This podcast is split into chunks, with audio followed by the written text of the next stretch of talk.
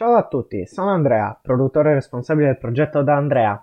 Benvenuti in questa nuova puntata del podcast in cui vi racconto il mio percorso di studio autonomo per migliorare la mia comunicazione, per migliorarmi in ambito giornalistico. Vi ricordo di condividerlo se avete amici a cui può piacere e di seguirmi sugli altri social che potete trovare tutti su dandrea08.wordpress.com. Siamo tornati dopo due settimane. Eh, come avevo detto nello scorso episodio, sto cercando di avere una cadenza bisettimanale con il podcast. Siamo tornati con un nuovo episodio, con un nuovo argomento, con delle nuove riflessioni. Scusate. Eh, questa volta l'argomento di oggi sarà la scaletta per gli articoli del nostro sito. Ma prima di iniziare vi devo dire che su Instagram, se volete, sto pubblicando dei contenuti esclusivi solamente su quella piattaforma, quindi se volete avere qualcosa in più rispetto agli altri, potete andare a seguirmi anche su Instagram e il mio account è dandrea.notizie, quindi trovate comunque tutto all'interno del, del mio sito. Ora parliamo ed entriamo nel vivo dell'argomento. È utile la scaletta per, per i nostri articoli?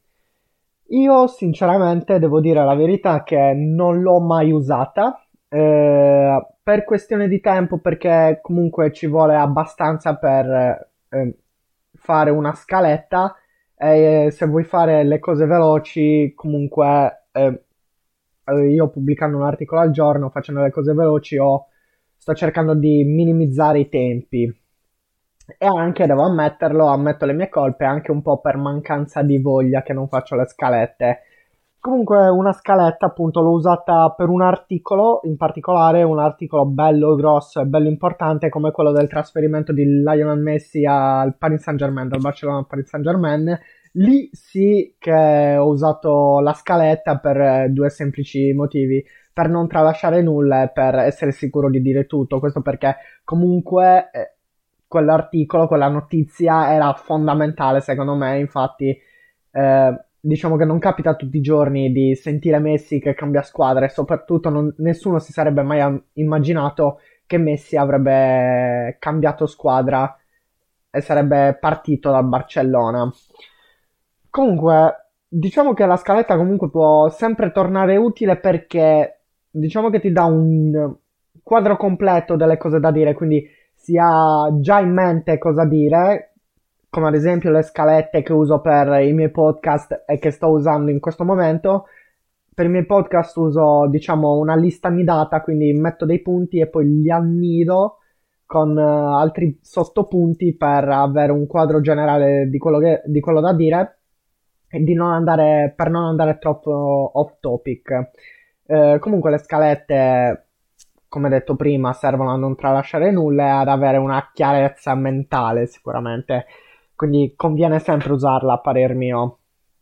Diciamo che appunto conviene usarla, però io non penso che lo farò prima di tutto per mancanza di voglia, perché diciamo che io non, non sono uno molto voglioso, molto invogliato a fare questi tipi di lavori, tra virgolette, ehm, anche se dovrei sforzarmi di più, perché così diciamo che eh, sono sicuro di non tralasciare nulla all'interno dei miei articoli perché mi è capitato di eh, scrivere articoli, poi rileggerli e scoprire e realizzare di aver eh, tralasciato delle informazioni, diciamo, importanti per quell'argomento. Quindi questo è un altro buono proposito di quest'anno, iniziare a sforzarmi di più per fare scalette per eh, i miei articoli e diciamo che comunque conviene sempre usarla per eh, tutti i motivi che ho elencato prima.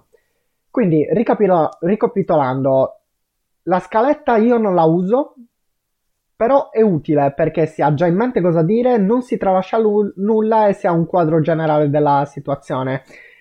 Conviene usarla? Sì, non conviene? No, non conviene usarla.